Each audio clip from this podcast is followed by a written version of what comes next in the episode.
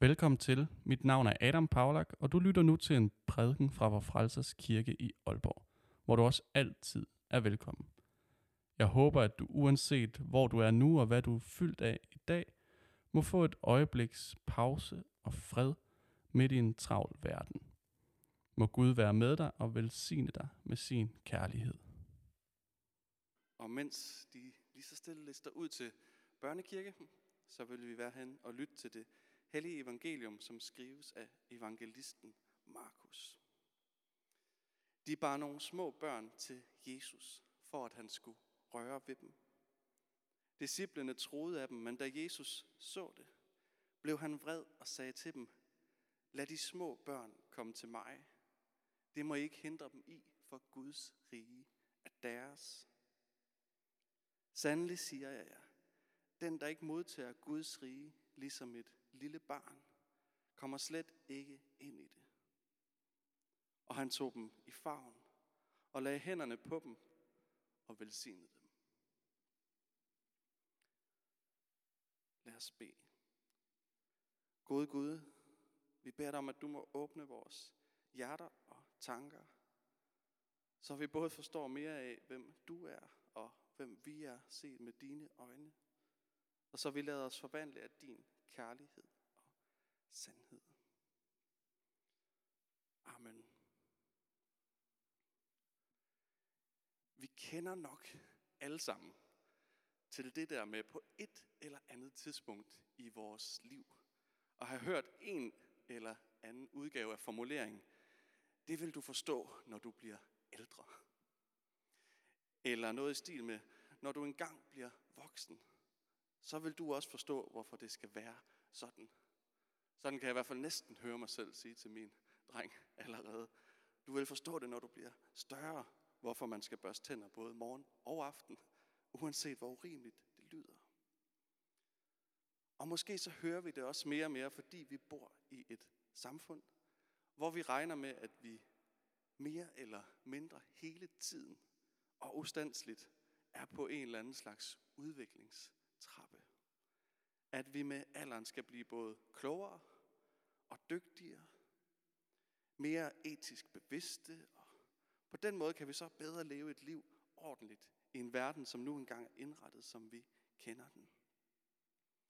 Og det er måske også rigtigt, at vi voksne, vi er stærkere, mere selvstændige og alt andet end lige bedre rustet til at tænke store tanker.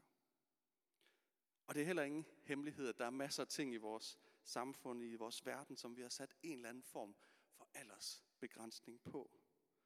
Du må ikke stemme, før du er 18. Du må ikke prøve de vilde forlystelser, før du er så og så høj. Du må ikke køre bil. Og måske er det godt det samme med langt de fleste ting.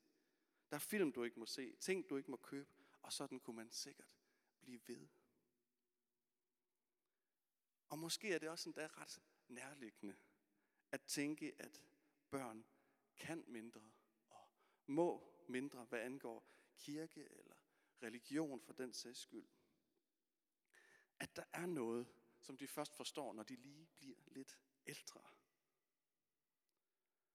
Og måske kan det være rigtigt nok, men så siger Jesus alligevel noget, som provokerer og bare skal røre et eller andet i os. For midt i en kultur styret af voksne mænd, og der er i hvert fald slet ikke kvinder, eller for den sags skyld spædbørn, der siger han noget, der virkelig må have vækket opsigt. For disciplene, som prøver at få de larmende spædbørn væk fra Jesus, dem bliver han vred på. Bliver vred på dem, da de prøver at vise børnene væk, og går så vidt og siger til dem, lad de små børn Kom til mig. Guds rige er deres.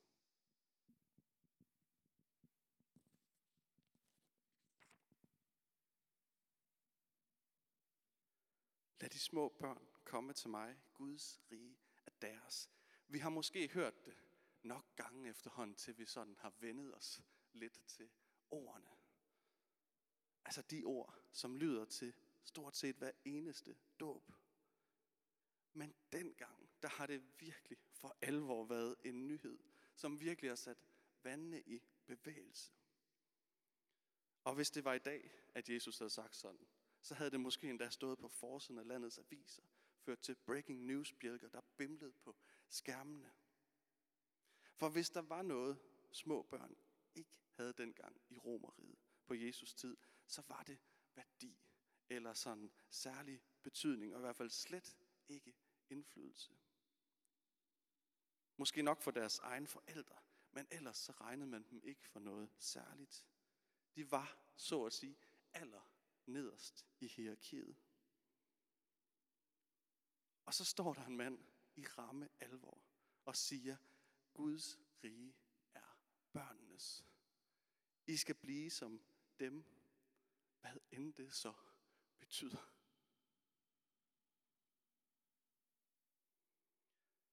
For der er noget helt, helt særligt ved børn. Det er også en af de ting, som vi alle sammen har prøvet at være, men som vi nok mere eller mindre har glemt, hvordan det var, hvordan det føltes, hvordan det opleves. Og der findes faktisk ting, som vi alle sammen engang har kunnet, men som vi måske har aflært os. Måske mest efter bitre erfaringer med vores verden. For børn, de ser på verden med helt andre øjne end os voksne. Og de bliver i den grad også set på med andre øjne. Så godt som alle børn, der træder ind i et nyt rum, de forventer faktisk at blive accepteret. De regner faktisk med det. De går ikke ind i rummet og tænker, åh, oh, ej, hvis bare der er nogen, der ikke kan lide mig og sådan. Og jeg kan lige se det for mig, min ældste dreng, kom ind i et rum en gang, hvor vi havde gæster, og sige, hej alle sammen, vil I se, hvad jeg kan? Og jeg tror ikke, han overhovedet havde tænkt, at muligheden kunne forekomme, at vi sagde, nej, det gider vi ikke. Og det gjorde vi heller ikke. Vi sagde, ja, det vil vi det gerne. Så se her, sagde han så. Og så løb han lige ind i et skab. Og så forventede han, at vi alle sammen sad der og klappede i vores hænder. Og da vi stod op næste dag, der fik vi samme tur.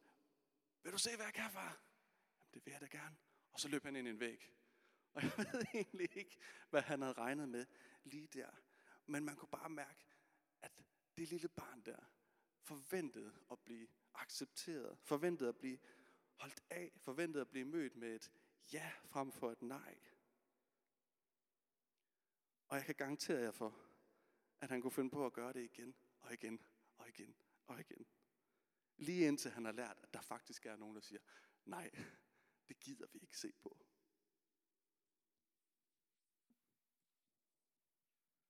Så børn, de har bare en helt anden umiddelbar tillid, som strækker sig meget, meget langt. De regner måske endda med, at andre synes, de ligefrem er skønne, behagelige, sjove at være sammen med. Eller hvad med det faktum, at børn faktisk er i stand til at kalde på hjælp, lige fra allerførste gang, de oplever at føle sig ensomme, eller forladte, eller når de er sultne. Lige fra de er spæde, fra det allerførste minut, så forstår de, hvad det vil sige at græde og råbe efter nogen, efter noget, noget større. Og selv inden de får sprog, så ved man, at de kan kalde efter deres mor og deres far. Og jeg er ret sikker på, at selv et lille spædbarn har noget inde i sig, der kan kalde på noget større. Noget, der kalder på Gud. Og så bare sådan en lille fjollet ting. Så læste jeg et sted, at børn, de griner sådan cirka 400 gange om dagen. 400 gange om dagen. Jeg ved ikke engang, hvad de skulle grine af næsten, men 400 gange. Og vi voksne, vi griner sådan cirka 7,5 gange om dagen. Det tror jeg ærligt talt godt, vi kunne gøre bedre, hvis jeg skal være helt ærlig. Det er jo fuldstændig vildt, den forskel, der er, og det, der sker med os, når vi bliver voksne. Børn er fulde af tillid, de er umiddelbare, fordomsfri, og de er fuldstændig overbevist om, at der nok skal være nogen, der redder dem, når de får brug for hjælp. At der er nogen derude, der hører deres råb. Og måske kunne vi lære noget af den indstilling. Så når Jesus siger, I skal blive som børn, for at komme ind i Guds rige, så betyder det ikke, at vi skal blive umodne. Måske betyder det, at vi skal ture have tillid til Gud. Og måske i virkeligheden også mere tillid til os selv. Måske betyder det, at vi skal turde komme til Gud og forvente at blive accepteret. Eller kigge op en gang imellem og sige, vil du se, hvad jeg kan? Og så løbe ind i et eller andet. Eller gøre noget fornuftigt måske endda. Og hvor vi i dag er blevet så vant til, at alting kan måles, så kan vi så nemt komme til at tænke det samme om vores tro. At den kan måles, eller måske endda sammenlignes med andre. At vi vil ønske, at vi kunne tro lige så meget som en anden, vi kender, eller et forbillede, vi har. Men Jesus siger i virkeligheden noget andet. Det handler om tillid til Gud. Det handler om at ture spørge om hjælp. Ture være åben over for, at selv når vi ikke kan se Gud, så er Gud der stadig væk.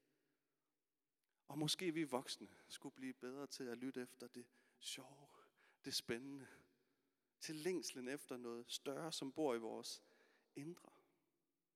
Måske så burde vi turde grine lidt mere end syv og en halv gang i døgnet. Måske så burde vi have lidt færre fordomme. Måske så skulle vi have tillid til, at vi ikke er alene.